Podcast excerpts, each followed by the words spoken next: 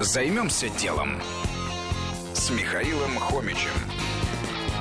Бизнес на кофейном концентрате или история компании «Кофе 3».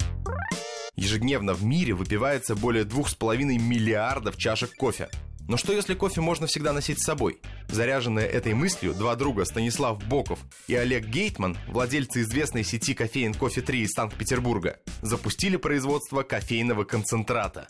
Кофейный концентрат – это кофе холодной экстракции. Этакая кофейная настойка. Для его производства используются зерны обычного кофе.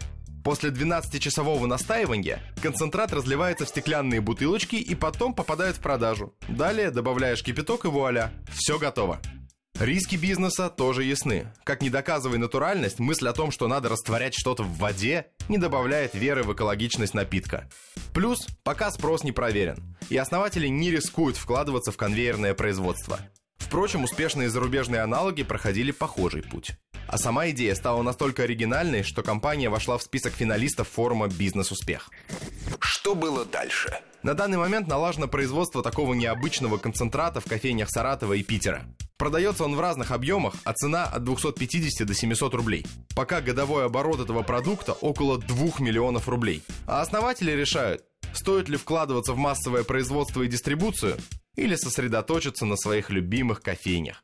Ну что ж, просто кофейня вряд ли стала бы героем этой программы. Но необычная кофейня, где основатели постоянно ищут новые возможности, пожалуйста. Может, концентраты и не пойдут как бизнес, но как инструмент рекламы – прекрасная идея. Займемся делом. На радио Вести ФМ.